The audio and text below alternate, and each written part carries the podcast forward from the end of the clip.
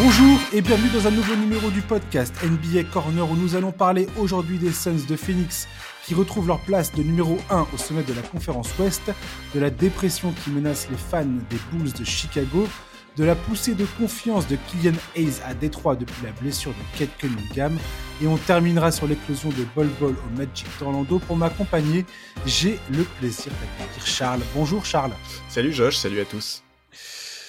Alors Charlie, on a été témoin hier soir de la belle victoire de Détroit euh, à Détroit face aux Mavericks avec un Kylian Hayes de gala. T'as, as, pu regarder le match ou pas? Ouais, ouais, avec euh, une fin de match euh, qui faisait bien plaisir. Assez incroyable de voir Kylian dans cet état, dans, cet état d'esprit, dirons-nous. Ouais, ouais, c'est, ce qu'on attendait quand même depuis sa draft, quoi. On sait qu'il est pétri de talent. Maintenant, il manquait forcément une dose de confiance, quoi. Ouais, complètement. Et on, va, on, discutera de, ça, toi et moi, tout à l'heure, savoir si Kylian, on peut compter sur lui à partir de maintenant ou pas.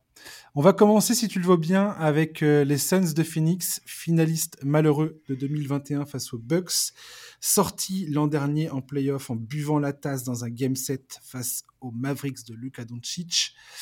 Euh, les Suns viennent de retrouver leur place au sommet à l'ouest à l'issue du premier quart de la saison, alors que le Jazz et les Blazers, eux, sont redescendus sur terre, Phoenix recommence à briller à son zénith. Dans le sillage d'un Devin Booker étincelant, les blessures n'ont pourtant pas épargné l'équipe avec Chris Paul et Cameron Johnson, pour ne citer que, qui sont sur le flanc, mais Monty Williams a réussi jusqu'alors à trouver, avec son effectif, euh, de quoi se maintenir parmi l'élite de la conférence Ouest. Les, les polémiques non plus ne les ont pas épargnés, avec l'enquête notamment visant leur propriétaire euh, Robert Sarver, euh, qui depuis a fait le choix de vendre la franchise. C'est encore, c'est tout à fait d'actualité. Mais cela ne semble pas avoir transpiré jusque dans le vestiaire. Jake Roder attend toujours son transfert, probablement après le 15 décembre date où les agents libres qui ont signé cet été deviendront éligibles pour euh, les transferts. On a vu des joueurs comme Tory Craig et Damien Lee prendre la responsabilité sur le terrain, derrière les piliers que sont Devin Booker, DeAndre Ayton et Michael Bridges. Charles, est-ce que tu es surpris par ce début de saison de Phoenix? Euh, Alors, non, pas vraiment.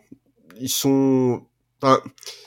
Comment dire? D'abord, euh, je trouve que ils sont à peu près là où on les attend. Euh, ils sont, ils sont la troisième attaque, je crois, de la ligue. Ils doivent être pas loin du top 5 défense. C'est une des rares équipes, je crois qu'ils sont trois équipes aujourd'hui à être dans le, dans le top 10 euh, en efficacité défensive et top 10 en efficacité offensive. Voilà. Donc écoute, en fait, je suis pas vraiment étonné. Euh, alors effectivement, il y a la blessure de Chris Paul qui me semble n'a joué que 10 matchs cette saison. Mais, mhm. mais Devin Booker euh, nous sort sa meilleure saison au scoring, au rebond. Il est dans ses standards habituels au, tir. Je crois qu'il tourne autour des 38% à 3 points, ce qui est à peu près la même chose que la saison dernière. Tu l'as dit, il est, il est, plutôt bien secondé par un collectif qui répond présent. Tu as cité Ayton, Bridges. Euh, on, peut aussi citer effectivement Damian Lee et Torrey Craig qui profitent euh, des blessures. Et c'est aussi ça le, c'est aussi ce qui est agréable avec cette équipe et c'est aussi à ça qu'on reconnaît un collectif qui marche bien et un coach qui gère bien les problèmes au jour le jour. C'est d'une certaine manière, il profite de chaque blessure pour responsabiliser d'autres role-players. Cameron Payne assure parfaitement l'intérim comme il l'a souvent fait depuis son arrivée à Phoenix. Donc, euh, non, je suis pas étonné. Je suis pas étonné maintenant. Bon, c'est vrai que le tout début du mois de novembre a été une période où on pouvait se poser quelques questions. Il y a eu quatre défaites en six matchs contre Portland, Philadelphie, Orlando, Miami. Mais depuis, ça va quand même nettement mieux. Là, il me semble qu'ils sont sur la plus grosse série de victoires actuelle de NBA avec six victoires, enfin, six, victoires euh, consécutives. Donc, à confirmer dans les semaines qui viennent, notamment la semaine prochaine. La semaine prochaine, ils enchaînent quand même Dallas à l'extérieur, Boston à domicile et ensuite deux sorties face aux Pels qui sont troisième à l'ouest. Ça, ça va valoir vraiment le coup d'œil. Exactement. samedi et dimanche prochain, euh, deux matchs à la Nouvelle-Orléans. Et franchement, ça, ça, ça vaut sur pesant de cacahuètes. Et le samedi, enfin, de la semaine suivante, il y aura encore un match. Cette fois, ce sera à domicile contre les Pelicans. Euh, on va dire que sur une, période de ouais d'une semaine, il y a trois matchs avec euh, la, Nouvelle-Orléans. Et franchement, ça, ça, va être, un, bon témoin. Ouais. Le match face à Boston aussi, effectivement. Donc on, va voir comment ça va se passer avec le retour de Chris Paul et de Cameron Johnson, qui, si j'ai bien compris, devrait pas trop tarder, mais dans l'ensemble, j'ai du mal à imaginer qu'ils cassent la dynamique de l'équipe. Donc écoute, voilà, euh, à, voir, à voir comment ça va se passer, mais je trouve qu'il y a quand même des éléments dans cette équipe qui témoignent d'une vraie force collective.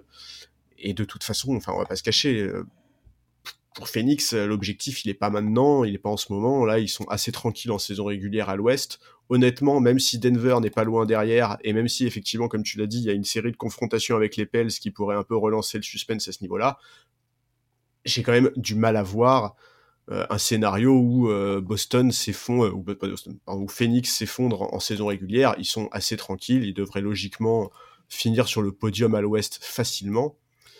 Donc voilà, maintenant à voir à pas reproduire ce qui s'est passé la saison dernière, où la saison dernière ils avaient vraiment dominé euh, la, régulière assez largement, mais ils n'avaient pas réussi à passer le cap des demi-finales de conférence. Mais ça c'est compliqué de se projeter là-dessus, c'est encore trop tôt. Il y a des éléments d'incertitude, qui soient physiques autour d'un mec comme Chris Paul, ou au niveau des trades, comme tu l'as dit, avec le cas de Jake Crowder à trancher.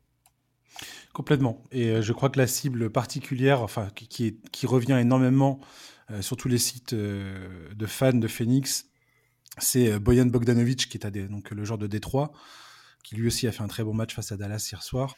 Et il euh, faut voir quand est-ce que ce transfert sera consommé. Ça va pas tarder. Je pense que d'ici la, fin de l'année 2022, ça, Phoenix va essayer de, je pense, se dépêcher de d'avoir un effectif à peu près calé pour euh, jusqu'à la fin de la jusqu'à la fin de la saison. Moi, ce qui m'intéresse effectivement, comme tu le dis très bien, Charlie, la question de Phoenix, c'est pas maintenant qu'elle se pose ce qu'on a envie de voir de Phoenix, c'est qu'est-ce que ça va donner en playoff. Cependant, pendant la saison régulière, tu construis aussi des automatismes, euh, de la confiance. Bien sûr. Tu, construis euh, voilà ta rotation quelque part, la rotation qui va te permettre ou non d'aller loin en playoff. L'an dernier, par exemple, tu parlais de Cameron Payne tout à l'heure. Cameron Payne, il s'est fait, il s'est fait atomiser en playoff. Euh, il, est, il a, il a pas répondu présent clairement par rapport à ce que les, les gens pouvaient attendre de lui. Et là, euh, sur les 10, euh, matchs qu'il a débuté cette saison, il tourne à plus de 16 points. Il a des pourcentages de réussite qui sont plutôt bons. On voit qu'il est, plutôt solide au shoot euh, et dans, la distribution du jeu. Il a même un très très bon pourcentage, j'ai regardé ça, sur les pull-ups à 3 points. Je crois qu'il a plus de 52% de réussite sur les pull-ups. C'est le, je crois qu'il est le premier de l'équipe en pénétration par match.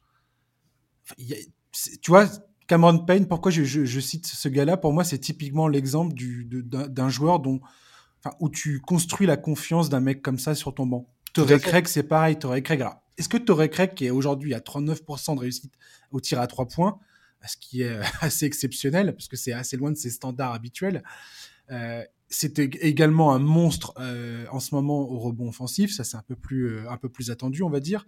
Défensivement, ça a toujours été quelqu'un de solide voilà, Tori Craig, c'est pareil.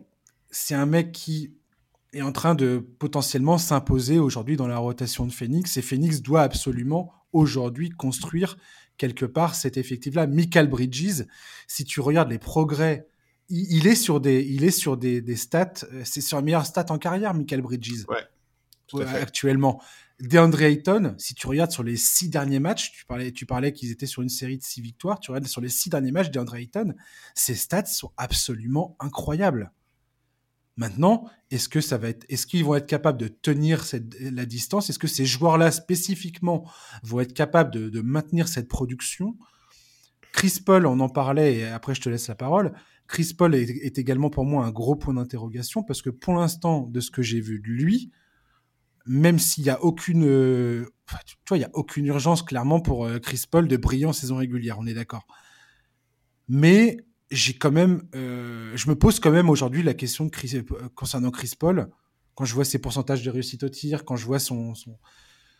Et, quand bien même je, dis ça, hein, parce qu'il a des pourcentages absolument dégueulasses au tir, et pourtant les, les, meilleurs line-up de Phoenix, c'est quasiment systématiquement avec Chris Paul dedans. Hein. Bah oui, parce qu'on sait, on sait que ce mec-là apporte énormément euh, dans bien des aspects du jeu. Tu vois, il n'y a, pas seulement, a pas seulement son adresse, mais effectivement, il a fait un début de saison qui était compliqué, Chris Paul. Complètement. Et donc, pour moi, c'est voilà, clairement euh, ces questions-là. D'une part, comment Monty Williams va réussir à, construire la confiance de certains de ses joueurs, notamment des role-players. Euh, voilà. Le pic Damien Lee à l'intersaison en provenance des Warriors, coup de génie. Franchement, le mec, il est juste euh, incroyable. j'aime bien, j'aime bien la dynamique de cette équipe, de cette équipe-là pour l'instant. J'aime bien ce que montre Devin Booker en tant que leader, parce que l'absence de Chris Paul permet aussi ça pour moi du côté de Phoenix. Ça permet à Devin Booker de continuer à prendre ses responsabilités et à devenir vraiment le leader qu'on attend. Oui, mais euh, aujourd'hui, Devin Booker, il est dans le top 10 des minutes jouées par match en NBA. Il est quasiment, il est pas quasiment, il est à deux minutes de plus par match par rapport à la saison dernière. Ce qui dit comme ça peut paraître peu, mais en réalité, c'est important, ça compte. Et je pense que c'est aussi pour ça que le trade de Jack Crowder prend autant d'importance parce que parce qu'il faut il faut il faut aujourd'hui avoir la capacité de faire souffler un peu Booker. Tu, tu parlais de Boyan Bogdanovic récemment. Kevin O'Connor faisait aussi état de l'intérêt pour Bogdan Bogdanovic, qui permettrait d'apporter sur les lignes arrière.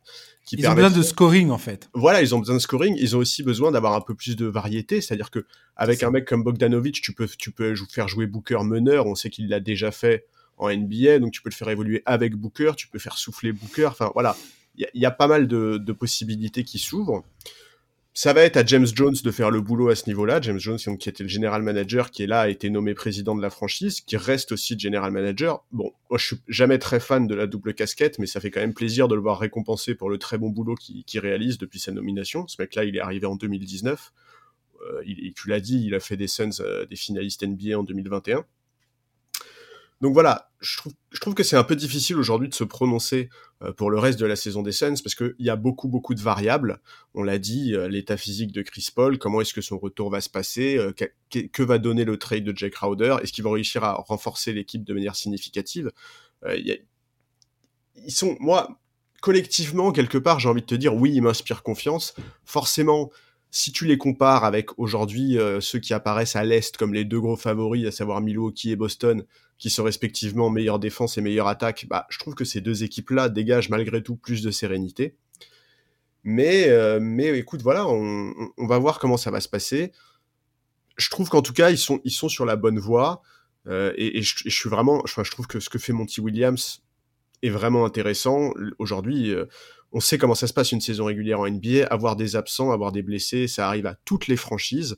Par contre, toutes ne gèrent pas la situation aussi bien et toutes n'arrivent pas aussi bien à transformer ce qui pourrait être un gros problème en finalement une opportunité de mettre en valeur des, role-players, de leur donner de la confiance, de leur donner du temps de jeu. Charge à lui maintenant de capitaliser là-dessus et, de, transmettre à ce groupe euh, suffisamment de confiance pour les playoffs, parce que c'est ça l'objectif des Suns. Quoi.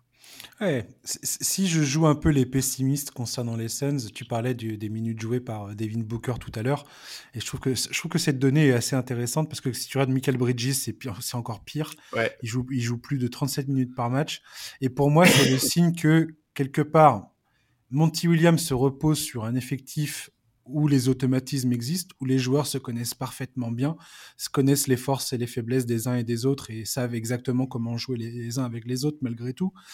Enfin, euh, dans, cette, euh, dans ce collectif, ce que je veux dire par là, c'est que j'arrive pas à m'enlever le sentiment que Phoenix est en pas en sur-régime, mais qu'ils sont quelque part euh,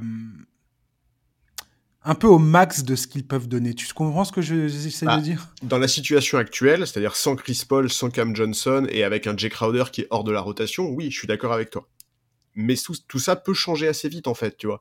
Hmm. D'ici euh, d'ici un mois, on peut se retrouver dans une situation où Chris Paul et Cam Johnson sont revenus et où Jake Crowder a été remplacé dans le roster par un mec qui va peser et apporter beaucoup de minutes, tu vois.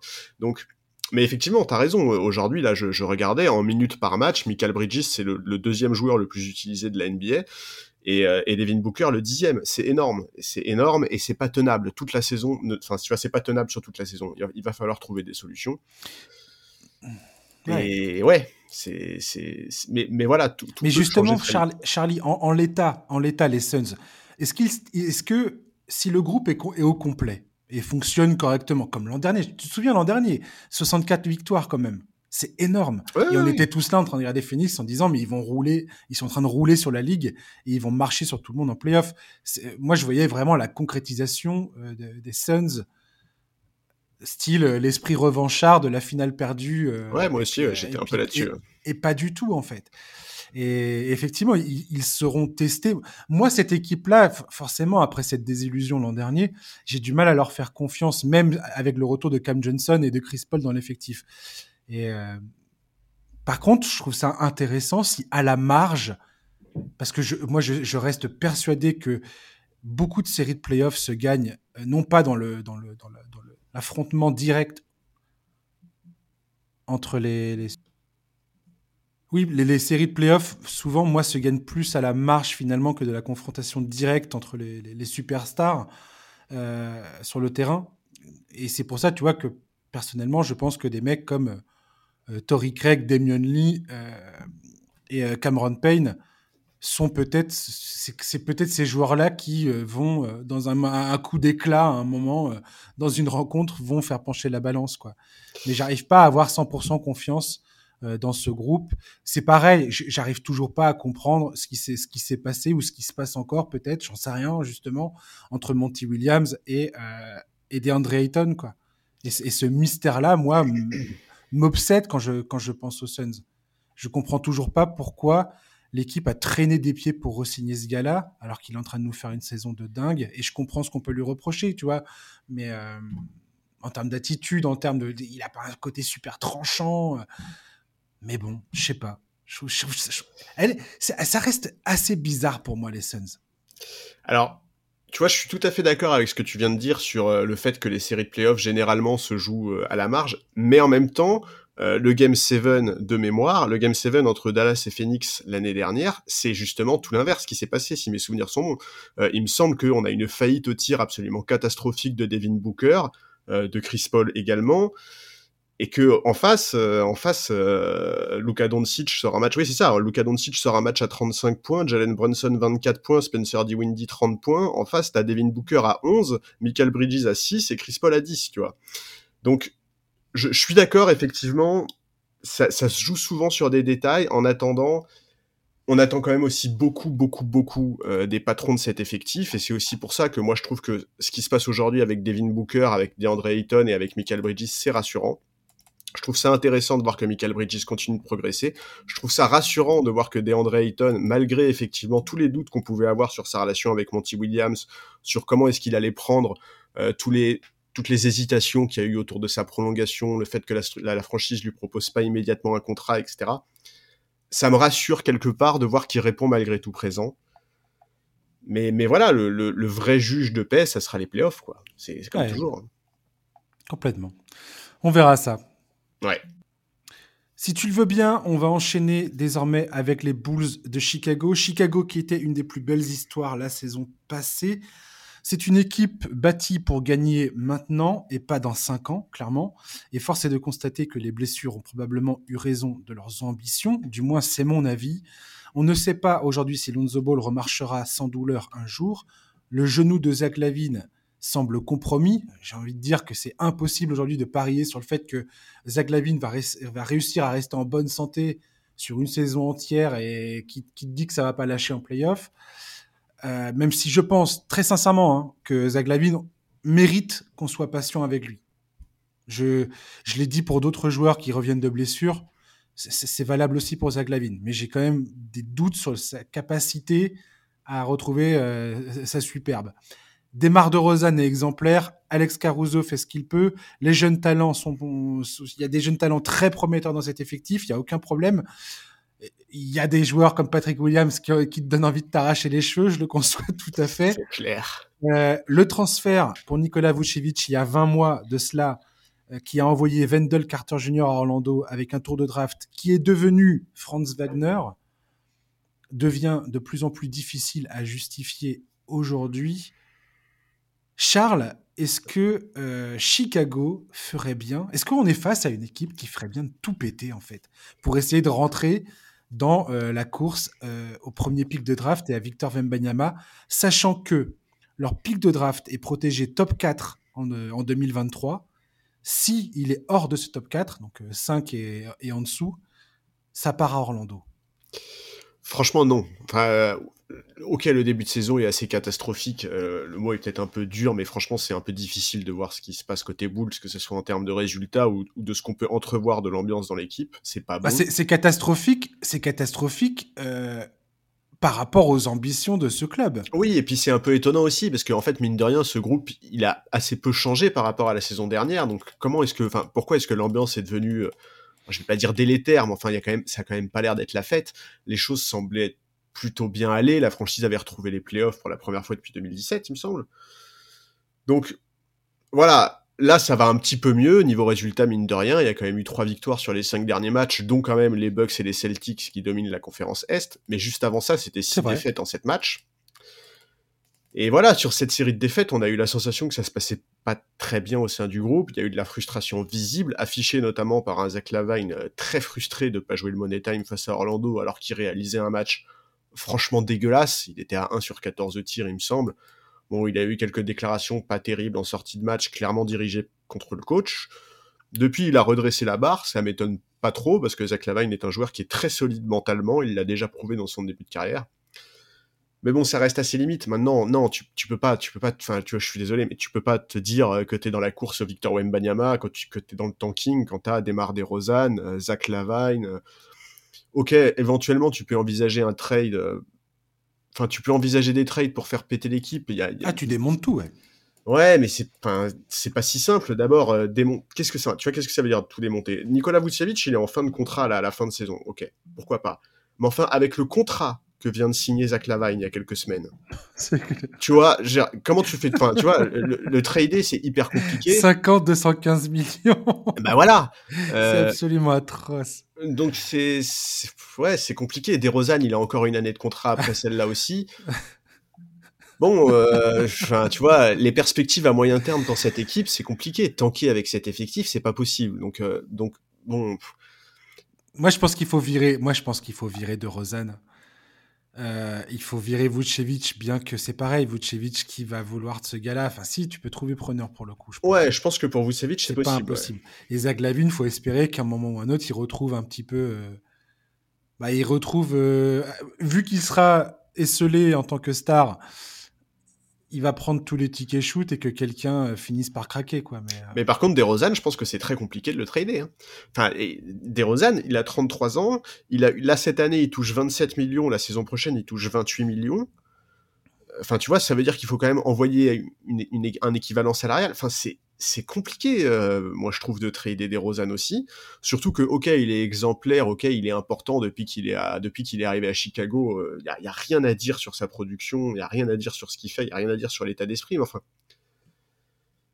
enfin, est-ce que c'est vraiment, euh, est-ce que c'est vraiment un leader, tu vois, des Rosanne C'est donc voilà, je, je je trouve que c'est compliqué. Ils sont, ils sont dans une situation qui est compliquée. Patrick Williams, on reste très frustré forcément de son apport, même si là il remonte un peu la pente depuis quelques matchs. Il est mieux au scoring, il prend plus de shoot à trois points. Il a toujours été, il a toujours été assez adroit dans l'exercice, tu ah vois, mais, il tentait très peu.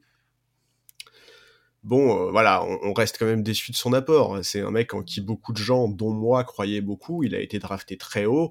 Mais, c'est il rend fou, il rend fou Patrick Williams. Oui, mais c'est pas lui qui va révolutionner l'équipe, tu vois. Non, c'est sûr, c'est sûr. Donc, voilà, moi je t'avoue, j'ai jamais été convaincu par cet effectif, que ce soit des Rosan, Lavine, Vucevic. C'est des mecs qui individuellement sont bons, c'est des mecs qui statent, mais je trouve que c'est c'est pas des c'est pas des joueurs qui permettent à leur équipe de passer un cap, qui permettent à leur franchise d'être ambitieuse collectivement. J'ai l'impression que dans cette équipe, il n'y a pas cette mentalité de se faire mal, et parfois ça se sent très très fort sur le parquet. Donc voilà, écoute, euh, je me pose je trouve questions. Ça, je trouve ça cruel en fait, Charlie, parce que c'est une équipe qui a tellement qui a, tellement été dans le mal pendant un bon moment. L'an dernier, tout d'un coup, il y a cette espèce de, de, success story où euh, tout a l'air de prendre. Euh, Caruso est magnifique, Lonzo Ball est magnifique, euh, Zach Lavine est All-Star. Enfin, t'as tout de Rosanne, c'est l'espèce de, de, rédemption magnifique. Vucevic se pointe et tout, tu te dis, waouh, incroyable cette équipe pareil, ils tiennent tête au, au cadre de la conférence Est. On, se prend à, se dire, mais mon Dieu, ils vont, ça va être l'équipe que personne va vouloir rencontrer en playoff et ainsi de suite. Aujourd'hui, clairement, Charlie, je veux dire, Chicago, c'est quoi leur ambition? C'est accrocher le play-in? Bah là, oui. Là, et, et, se faire euh, se faire virer 4-1 euh, au premier tour des playoffs. Excuse-moi du peu, mais j'ai pas envie d'être, euh, j'ai pas envie de taper gratuitement sur Chicago, mais aujourd'hui, l'ambition est quand même excessivement limitée par rapport à la réalité de l'effectif. Oui. Et, je... Et, je, et je vois pas. Aujourd'hui, pour moi, c'est typiquement le, genre d'équipe qui doit prendre, qui doit faire une, qui doit prendre une décision sportive aussi pénible soit-elle, en se disant, écoutez, là on va, là on va nulle part. Enfin, je veux dire. Oui, mais enfin, tu vois, c'est compliqué parce que on, l'a déjà dit. Bon, bah, la situation contractuelle de plusieurs joueurs fait que c'est compliqué de tout faire péter. Billy Donovan, on a appris qu'il avait été prolongé par la franchise cet été. Alors, moi, je suis pas du tout. De garder ton, essaies de garder ton pic. T'essayes au moins de perdre le maximum de matchs possible pour garder ton pic euh, top 4. Sauf que top 4, il faut vraiment être dans le, dans le fin fond du classement, tu vois. Mais ils sont pas si loin que ça. Ils ont, ils ont 9 victoires, 12 défaites.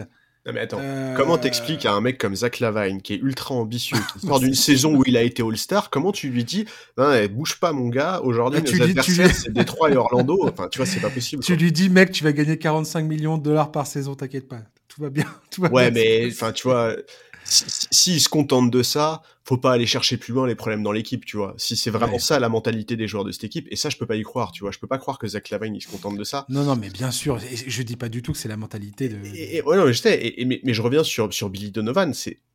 Tu vois, sa prolongation, on peut la comprendre, ça s'inscrit dans une volonté de miser sur la continuité, mais je suis désolé, quand tu as cet effectif-là, tu dois proposer mieux, au moins en attaque. Alors, on va, je vais revenir deux secondes sur, sur Lonzo Ball. Je sais que je suis pas le plus objectif sur ce joueur parce que bah, j'adore, mais je reste persuadé. Ouais, voilà, complètement. Mais je reste persuadé que son absence est vraiment très pénalisante pour son équipe. Il apporterait une forme de cohérence offensive. Il donnerait plus de fluidité à l'attaque. C'est devenu un vrai bon shooter à trois points. C'est un excellent gestionnaire. Il comprend bien le jeu. Et en fait, quand tu regardes aujourd'hui le 5 des Bulls, mais il n'y a pas de vrai meneur, il n'y a pas de profil de vrai meneur dans 5, quoi.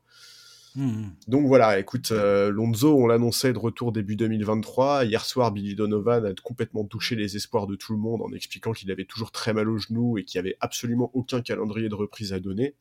Mais moi, pour moi, ça, ça, pue la fin de carrière de Lonzo Ball. Hein. Arrête, non, me dis pas ça. Mais sérieux, Charles, je suis désolé, mais ça, ça pue la fin de carrière. Oui, oui, je suis. Enfin, tous les... inquiétant en tout cas. Franchement, j'ai lu pas, pas mal d'articles sur Lonzo Ball parce que moi aussi, c'est un joueur que j'aime beaucoup et je suis son retour parce que effectivement, je pense véritablement que cette équipe, avec lui sur le terrain, c'est tout autre chose. Ouais, ouais.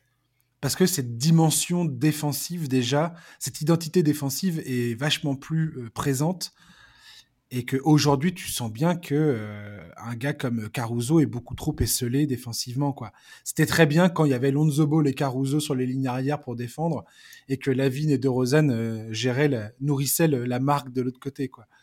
Il y avait un espèce d'équilibre parfaitement imparfait euh, de la saison passée du côté de Chicago qui faisait que c'était vraiment une équipe qui sortait du lot, quoi. Enfin, c'était vraiment fun à suivre. Là, maintenant, Lonzo Ball, je te promets, je pense véritablement qu'il va pas revenir cette saison. Hein. Le gars n'arrive même pas à marcher sans avoir mal, tu te rends compte? Ouais, non, mais je sais bien. Et là, tu, là, tu, là, donc on est à, 100 lieues d'imaginer qu'il puisse arriver et défendre et défendre sur les sur ses appuis face ah à des mecs euh, élites euh, offensivement, quoi. Ça c'est clair. Non, mais ça là-dessus, je suis complètement d'accord. Ouais, je, je suis d'accord. Maintenant, écoute, euh, c'est difficile de, de, se prononcer sur ce qui va se passer dans les semaines qui viennent. Là, en l'état, je crois, ils sont 12e. Ils sont, ils sont pas décrochés à la course au playoff, évidemment, mais, mais c'est difficile d'être ambitieux quand on voit, euh, enfin, quand on voit ce, que, ce, qui, ce qui est produit depuis le début de la saison. Alors, de mémoire, l'année dernière, ils avaient surtout fait une très grosse première partie de saison avant de dégringoler un peu, notamment à cause des blessures. Bon, bah là, il faut espérer voir l'inverse, en fait. C'est nécessaire, tu vois. Il, faut, il faut que la vaille monte en puissance. Il a eu, tu l'as dit, des soucis physiques, donc il était clairement pas à 100% il est clairement pas à 100%. Ouais, il est clairement pas à 100%. Il est en scie totale et il y, a des matchs où tu as l'impression qu'il a, il a, retrouvé la, la, totalité de ses moyens et puis d'autres matchs où tu te dis mais qu'est-ce qu'il fait C'est vraiment l'ombre de lui-même sur le terrain. quoi. Bah, contre Orlando, c'était terrible. Ah non, mais c'est. Bah, écoute, on verra bien. Je, je, sais pas. Les, les Bulls, je suis désolé de dire ça, mais les Bulls, pour moi, typiquement, typiquement le genre d'équipe qui. Euh, je sais pas, qui doit vraiment aujourd'hui repenser euh, sa stratégie globale, on va dire. Oui, ça, je suis complètement d'accord. Mais je, trouve que ça ne, ça ne va pas, en fait. Mais en fait, moi, je, suis complètement d'accord avec toi, mais en même temps, je, pense qu'ils sont bloqués, en fait. quoi. Vraiment, je pense que le fait de ne pas pouvoir euh, trader certains, certains profils, certains contrats, fait qu'en fait, ils sont bloqués dans cette espèce d'entre-deux. Et, et, au final, est-ce que c'est pas juste une équipe qui au moins cette saison, voire peut-être même la saison prochaine, à voir comment, qu'est-ce qui va se passer cet été, mais au moins cette saison, ils sont juste condamnés à jouer le ventre mou et le play-in, euh, et, c'est tout. Mais c'est pour ça, moi, je te dis, franchement, pour moi, la meilleure solution, c'est clairement d'aller jouer le, top, euh, d'aller, d'aller choper ton pic, de garder ton pic dans la draft de 2023, qui est si jamais ils, prennent top 4, ils vont potentiellement avoir un joueur qui va vraiment être fort, quoi. Oui, mais comment t'expliques ça à Zach Lavine? Comment tu fais passer la pilule à Zach Lavine Encore une fois, Zach Lavine vient de signer un contrat de 5 ans, tu lui dis, écoute, là, euh, clairement, on, est dans une, on est dans une impasse. tu prends le temps de, justement, tu le mets sur le, tu le mets sur la touche et tu le laisses récupérer vraiment tous ses moyens.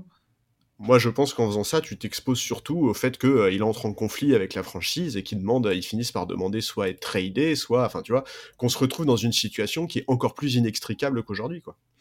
Ah, c'est un, peu, ce que J'ai hâte de voir. Mais non, mais ça peut partir dans toutes les directions, bien évidemment. Tu as tout à fait raison. Ça. peut partir, euh, ça peut partir où ça dépend en fait de ses relations avec euh, avec le, le, front office. Tout à fait. Ça dépend comment ces gens-là discutent avec lui. quel est le quel, dialogue il a aujourd'hui euh, avec euh, Arturas euh, Karnisovas, le président des, opérations basket du club. Et puis, bah, voilà, soit il arrive à lui faire comprendre une, certaine stratégie. Et je je pense pas je pense pas qu'il va se passer ce que je suis en train de dire. les Bulls n'ont pas du tout l'air partis pour essayer de sauver leur pic. Ils ont l'air partis pour jouer accrocher potentiellement le play-in, quoi, si, euh, si les choses vont bien. C'est ça le pire, c'est que si ça va bien, je pense pas qu'ils qu puissent. je pense pas que je pense pas que la réalité euh, les emmène plus loin qu'une huitième, huitième, une septième place, quoi. Ouais, et puis là, leur calendrier au mois de décembre, il y a, y a, de quoi faire. Hein. Là, ils vont jouer, ils vont jouer Attends, les je Warriors. J'ai pas, pas regardé. Il y a Dallas, il y a deux fois les Hawks, il y a les Wolves, le Heat, les Bucks, les Cavs deux fois. Ouais, c'est. Ah ouais, ah ouais, ah ouais. ah ouais, ah ouais, ils enchaînent. Ah ouais, c'est, c'est Golden State, Golden State Sacramento. Là, les deux prochains matchs. Et après, tu as du Dallas, Atlanta, New York, New York, Minnesota, Miami, Atlanta, New York. Les Bucks le 29 décembre. Cleveland deux fois pour commencer l'année. Mais tu vois, typiquement. Euh, Brooklyn, Philadelphie, bam. Boston. Oh mon Dieu la triple confrontation avec New York, elle va être intéressante parce que euh, en fait, euh, entre New York et Chicago, aujourd'hui, il y a qu'un match d'écart. Ça peut déterminer euh, beaucoup de choses. Ouais, c'est ça. Et tu vois, c'est un peu deux franchises qui sont dans la même situation, c'est-à-dire deux franchises qui aujourd'hui regardent le ventre mou de la NBA et se disent bon bah est-ce qu'on va passer toute l'année là-dedans Tu vois, c'est confortable, mais en même temps, c'est pas terrible. Bon. Ouais. ouais c'est toujours, toujours marrant ces équipes qui, qui végètent. On va, on va enchaîner. On va enchaîner avec Kylian Hayes. On va parler de choses un peu plus réjouissantes. Kylian Hayes qui a réalisé donc cet excellent match face à Dallas la nuit dernière avec des tirs clutch dans les moments décisifs face à Luka Doncic, le maître en la matière. Alors, Kylian Hayes, c'est assez bizarre parce qu'il a commencé l'année de façon assez catastrophique. Ouais. Je sais plus à combien. Attends, j'ai noté ça quelque part. Je sais plus à combien il a commencé l'année euh, à trois points mais c'était un truc euh, absolument. Euh, ah bah de toute façon, au, voilà, les, les, 11 premiers matchs, 20% au tir, 16,7% à 3 points. Au, true shooting percentage, c'était un des pires joueurs de la ligue. Catastrophique. Bon. On, notera, et je crois qu'on l'avait déjà, on en avait déjà parlé rapidement dans le podcast, Kylian Hayes a, a reconstruit totalement son shoot pendant l'intersaison. Donc moi, personnellement, quand j'ai vu ça, je n'ai pas paniqué. Maintenant, quand tu regardes la carrière pour l'instant de Kylian Hayes, il est à deux doigts. Il, a quand même été drafté en, septième position. C'est le premier gars qui a, drafté Troy Weaver euh, quand, il, a, obtenu son poste de general manager en 2020. Bon, tu regardes aujourd'hui ses, stats, ces deux premières saisons, je crois que c'est, a 37, un peu plus de 37% au tir, un peu à, tout proche des 27% à trois points. C'est vraiment euh, timide, quoi. C'est limite, euh, le gars va, va, sera plus dans la ligue euh, très rapidement quelque part. Surtout quand euh, tu vois les Pistons qui prennent qui prennent Kate Cunningham et et qui prennent Jaden Ivy lors de la dernière draft. Tu te dis bon, où ça va cette histoire quoi? Et là, j'ai envie de dire, ce match face à Dallas, on a enfin vu le visage de Kylian confiant en lui, qui ne craint pas de prendre les tirs, et, ça fait hyper plaisir à voir. Ouais, mais t'as tout dit en fait. Euh, c'est en fait. Ce, enfin, Kylian Hayes, il est bourré de talent.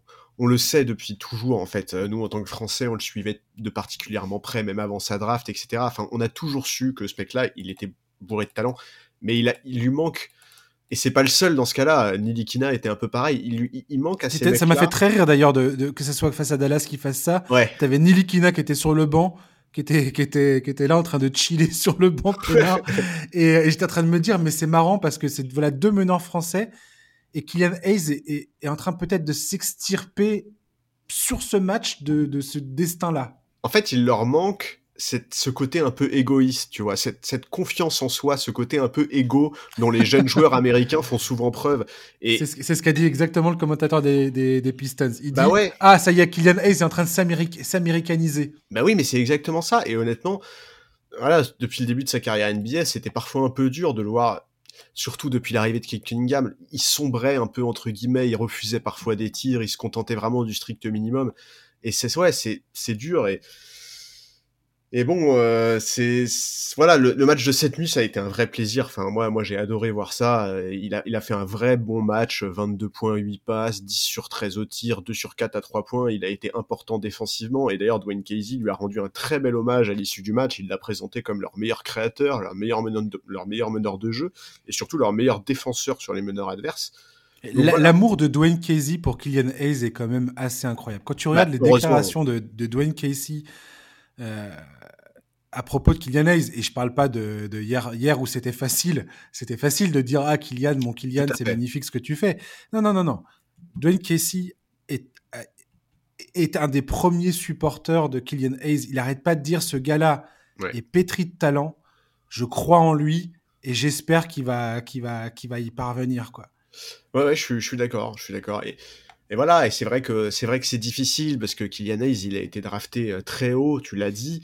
Euh, en plus, euh, cette année, il, a vu Tyrese Halliburton qui a été drafté derrière lui, pour le coup, Tyrese Halliburton, il a été drafté 12e, là où Kylian Hayes était 7e.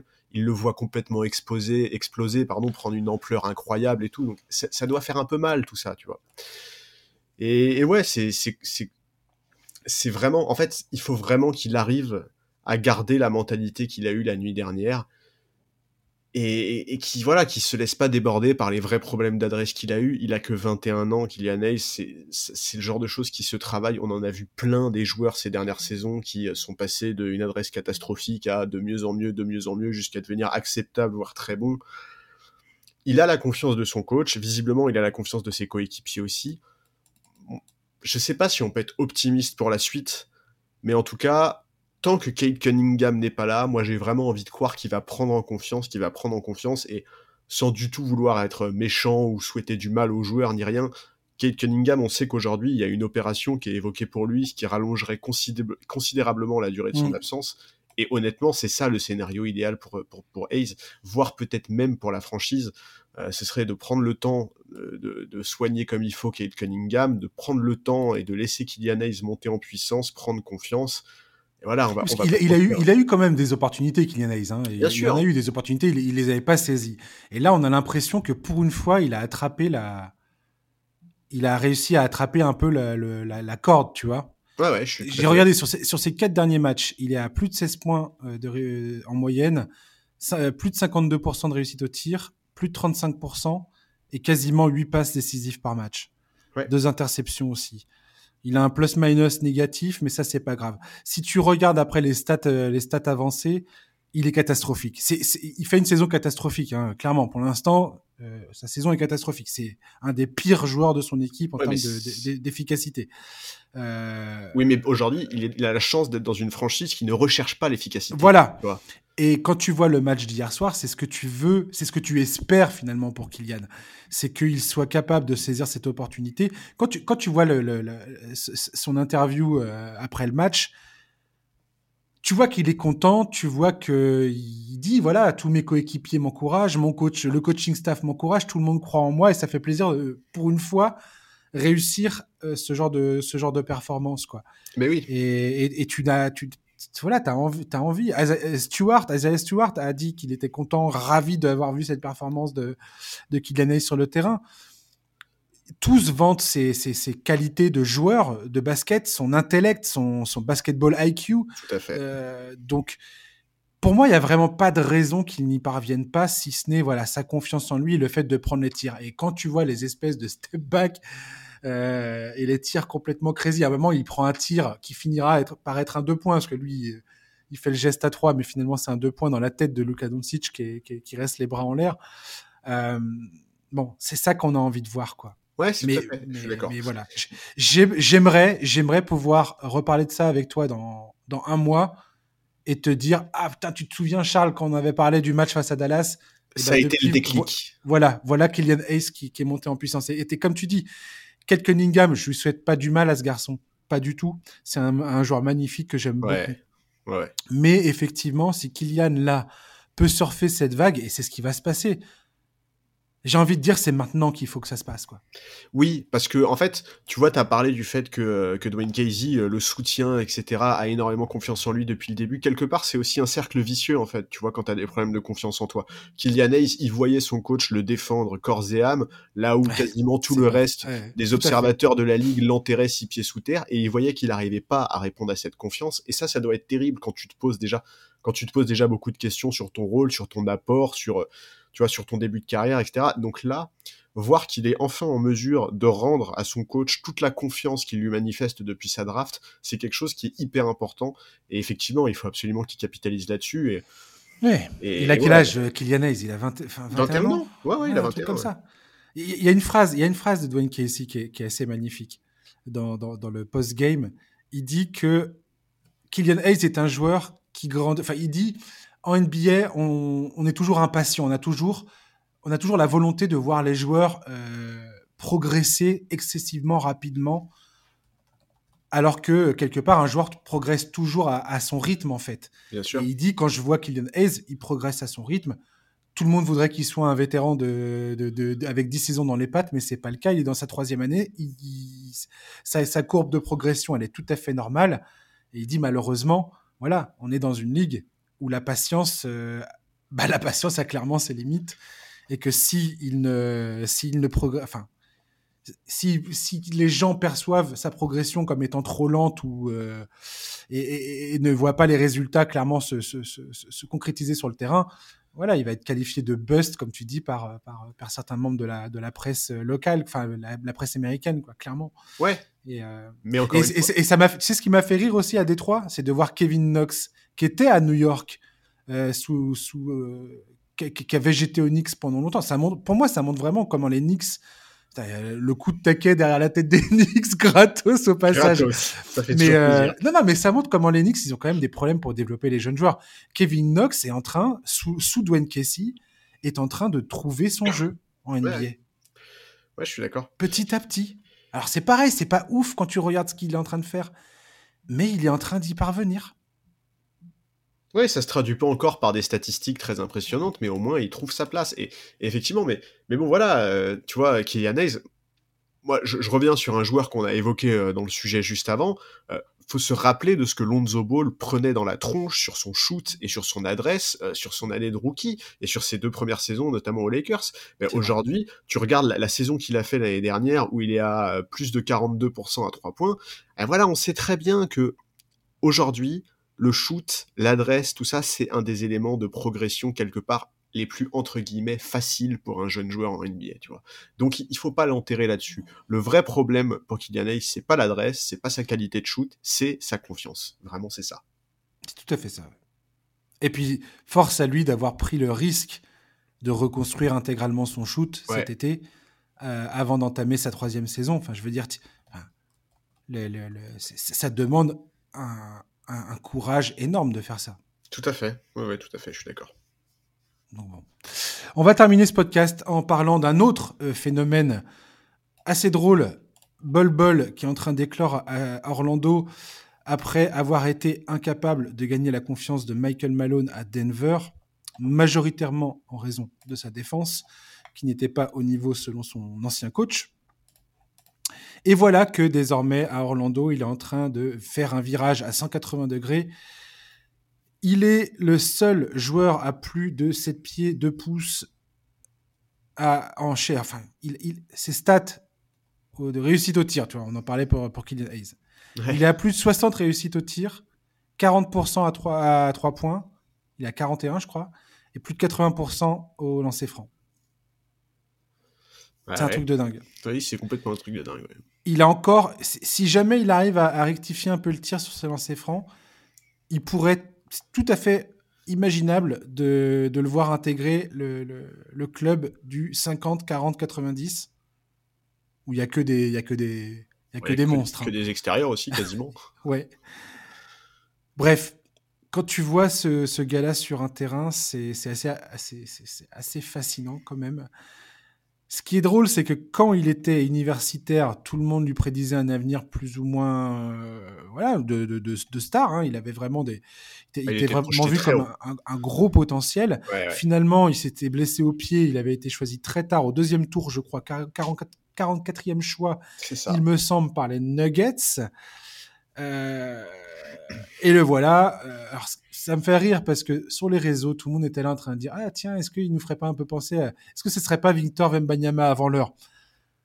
Alors, non, parce qu'il y a, y a quand même, défensivement, il y a quand même un monde, je pense, qui les sépare, même offensivement. On verra ce que donnera Victor, mais j'ai l'impression qu'il faut quand même. Euh... Il faut éviter ce genre de comparaison directe, mais effectivement, Bol Bol est un phénomène euh, physique, clairement. Quand tu le vois sur un terrain, tu c'est impossible de rester indifférent, quoi. Et là, ce qu'il est en train de faire sur le, sur, sous le maillot du Magic me plaît énormément. Moi, j'ai toujours été un gros fan de Bol Bol. J'avais très envie de le voir éclore avant, quand il était à Denver. Franchement, hein, l'an dernier, avec toutes les blessures qu'avait eu Denver, je m'étais dit, tiens, c'est peut-être le moment pour Malone de, de le faire jouer, de lui donner des minutes de jeu. Et puis, pas du tout. Donc, euh, donc voilà, et ça se passe à Orlando, et tant mieux. Je suis content de le voir, euh, Bol Bol, enfin exprimer son talent. Ouais, ça fait plaisir. Je trouve que je, suis d'accord avec toi. Effectivement, ça a été un début de carrière NBA compliqué à Denver. Et c'est vrai qu'il a un profil atypique, mais a priori tellement compatible avec la NBA moderne que ça donne tout à fait raison au Magic d'avoir misé sur lui. Tu l'as dit, effectivement, il a été com comparé à, à Wembanyama, notamment par Paulo Banquero aussi. Bon, ok, leurs profils physiques peuvent inciter à ce genre de comparaison, Enfin, sans être trop chauvin, on peut quand même rappeler qu'il y a 5 ans d'écart entre les deux.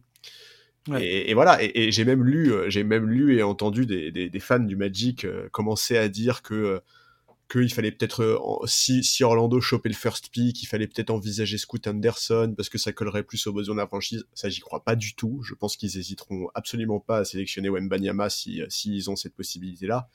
Tu m'étonnes. Mais bon, euh, voilà, fou, ouais. ce serait complètement taré.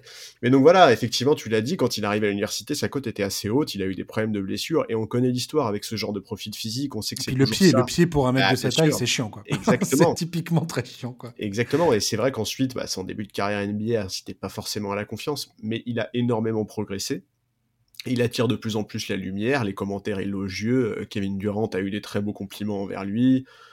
Bon voilà, euh, c'est un joueur qui est intrigant, c'est un profil physique qui est intrigant. Certains observateurs disent, on dirait parfois un arrière dans un corps de pivot. Bah ouais, il est capable de remonter la balle, de faire des, de, faire... de dribbler, de shooter. Voilà, de dribbler. Voilà, ouais. il, il, fait les mêmes moves qu'un qu mec comme Kevin Durant sur un terrain, clairement. Ça, voilà, il a des qualités qui sont vraiment super intéressantes et qui sont, euh, voilà, c'est le mot c'est intrigant quoi. Bon alors il a, en fait j'ai un peu de mal à expliquer, mais parfois il renvoie une espèce de sensation, pas de nonchalance, mais mmh. tu vois, il a l'air parfois un peu fragile sur ses cannes, plus qu'un Wembanyama pour le coup, je trouve, même si évidemment, tant que Wembanyama n'a pas mis un pied en NBA, c'est compliqué de se prononcer. Mais tout à fait. Au-delà de toutes ces discussions, de toutes ces comparaisons, on peut que constater qu'aujourd'hui, il montre qu'il a toute sa place dans la ligue. Il met euh, sa taille à profit. Il, il, est parmi les meilleurs contreurs NBA. Il shoot, tu l'as dit, à plus de 40% à 3 points. Il a encore... Son true shooting percentage, il est à plus de 62%, je crois. Ouais. Non, so ouais 66,2%.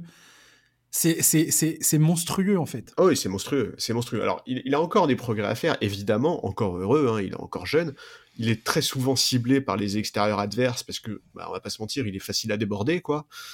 Mais, mais il est encore tout jeune et on peut, peut lui souhaiter qu'une chose, c'est qu'il continue à progresser dans un environnement où il pourra s'épanouir, qu'il évite surtout qu'il évite les blessures et ça faut croiser les doigts parce que voilà, on l'a dit, on l'a répété, c'est un profil physique sur lequel il y a toujours des doutes à ce niveau-là, mais il est vraiment fun à regarder jouer, il a des vrais moves, Et franchement, euh, bah, chapeau à Orlando pour l'avoir pris, pour l'avoir mis titulaire, pour le responsabiliser comme ça. Il est dans un très bon environnement pour se faire plaisir et pour progresser, et surtout pour marquer des points auprès de toutes les autres franchises et prouver qu'il a sa place. Quoi. Ouais, c'est marrant que tu dis ça parce que j'ai retrouvé justement une citation euh, de Mike Malone qui disait ça en fait, qui dit la plupart des jeunes joueurs quand ils arrivent dans la ligue, quand ils ont un certain talent, on va dire, enfin quand ils sont pris haut, surtout ceux qui sont pris haut, parce qu'ils sont pris par des équipes souvent des, des lottery teams. Euh, donc ils, ont euh, l'opportunité de grandir, de faire de faire des erreurs et de grandir de, et d'apprendre de leurs erreurs de cette manière-là, quoi. Parce que leur équipe de toute façon joue péniblement euh, la qualification au playoff, voire pas du tout. et, il dit, euh, Bol Bol, lui, n'a pas eu cette chance-là. Il, il arrive à Denver, nous, on était en train de jouer pour essayer d'obtenir l'avantage du terrain au premier tour des playoffs. Quoi. Et donc, euh, il dit, moi, je pouvais pas me permettre de, de le laisser faire ses conneries sur le terrain et de lui dire, vas-y, continue pendant 20 minutes, il n'y a pas de problème. Quoi. Mais c'est clair. Voilà, tu, tu vas pas gâcher Jamal Murray et Nikola Jokic dans qui entrent dans leur prime ou qui sont en train de, de, de, se diriger vers ce prime et de gagner cette expérience, tu vas pas prendre ce risque-là, quoi. Bah non, tout à fait. Et, tu l'as dit, effectivement, il était tombé dans une franchise qui était vraiment ambitieuse, parce que tu as parlé davantage de terrain au premier tour, mais ça va même au-delà. Les Nuggets, l'année où, où, le le draft, ils sont, euh, ils sont, ils sont dans, le, dans le top 3 de la conférence Ouest. Enfin, tu vois, c'est, c'est, une équipe qui est hyper ambitieuse, c'est une équipe qui est en position pour aller chercher euh, une finale NBA. Mmh, c'est clair que c'est pas un bon environnement pour développer un jeune, quoi. Ils, vont faire. Il me semble que c'est. Euh, enfin, il, il, arrive en 2019 en NBA. Ouais. C'est après c'est les. Je crois qu'ils font la finale de conférence après euh, Denver. En, en, 2020, je crois. Face aux Lakers, c'était ça là dans la bulle. C'était. Oui, c'est ça. Oui, c'est tout à fait ça. De conf. Ouais. Qui se sont qui se sont opposés. Je crois bien que c'est ça. Donc ouais, je, je, je, me souviens plus. J'ai un trou tout d'un coup, mais il me semble que c'est ça. Oui, c'est ça, 4-1 pour les Lakers en finale de Voilà, j'ai l'impression que je me trompe. Mais, euh... mais ouais, écoute, Bol Bol, bonne, très très bonne histoire en tout cas. Moi, ça me, ça me plaît bien de le voir s'éclater sur le terrain.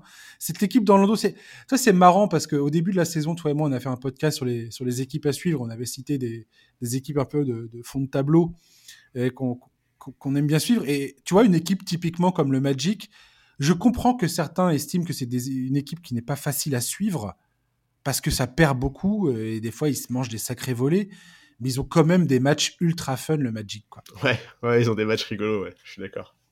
Je, je, je, trouve que sur certains matchs, il y a, y a, quand même euh, de, quoi bien s'éclater. Toi, Franz Wagner, c'était moi l'an dernier, je les, je les, avais beaucoup, j'ai beaucoup suivi à, cause de, de, de, Cole Anthony qui me faisait beaucoup rire. Euh, mais là, tu vois, Franz Wagner, Bol Bol, Mobamba, Wendell Carter Jr. qui est en train de devenir un vrai bon joueur dans cette équipe. Euh, Banquero, évidemment. Je trouve qu'il y, y, a du beau monde dans, à Orlando là. en tout cas, c'est des jeunes qui sont intéressants à suivre. Moi, j'aime beaucoup les regarder jouer. La tristesse, c'est Markel Fools, quoi. C'est le seul truc qui à Orlando me chagrine vraiment. Quoi. Pourquoi tu fais ça, Charles Pourquoi tu viens nous péter le truc avec Markel Fools Non mais c'est vrai, tu vois, genre ah. c'est triste quoi. C'est triste parce que ce mec-là fait partie des profits ah, mais dans cette clair. équipe. Tu vois, avec un Markel Fools en plus, on, on s'éclaterait encore plus devant les matchs d'Orlando quoi. J'ai envie de chialer maintenant, merci. T'as trop bien, merci là. T'as la fin, euh, la fin, en... la fin tragique. Quoi. Markel Fool, souvenez-vous. Oh, le pauvre. T'as l'impression qu'il est mort, quoi. Non, je, je, plaisante. Et c'est peut-être pas drôle, mais euh, non, non, mais Fools, ouais. Quelle incroyable histoire, Markel Fools. Ouais. C'est un, un des. C'est un des. Une des trajectoires de carrière les plus folles qui m'ait été donné de voir. Et en même temps, le mec, c'est une, une, étoile filante. Hein. Puis, quand je dis étoile, je parle pas d'une étoile sur le terrain, mais mais, euh, mais quel, quel, quel trop. Quel, tout, est, tout est triste là-dedans. Ouais, je suis d'accord. C'est. Bref. Merci, Charles. Pas de désolé, hein, de rien. je rigole, Charles. je sais bien. yes, bon, bah, ça sera le mot de la fin. Marquez le foot, si tu nous entends. Ciao. bon vent à toi. On pense à toi. Voilà, et ben merci Charles de nous avoir accompagnés. Bah écoute, c'était avec plaisir, en espérant euh, voir Kylian Hayes continuer à s'éclater. Et ben je te dis, on, on fera euh, le, prochain podcast qu'on fait, je ne sais pas si ça va arriver vite ou pas vite, mais le euh, prochain podcast qu'on fait, on, on en rediscute. Ça marche. potentiellement dans deux semaines, potentiellement dans un mois, potentiellement dans, au playoff, on sait pas. je rigole. Oui, alors j'allais te dire, faut se calmer quand même. on verra ça. Merci Charlie en tout cas. Chers auditeurs, merci de nous avoir écoutés. Euh, c'est la fin du podcast. On se retrouve la semaine prochaine avec un nouvel invité. Et puis bah, d'ici là, passez une bonne fin de journée, un très bon week-end et à la semaine prochaine. Ciao, bye bye.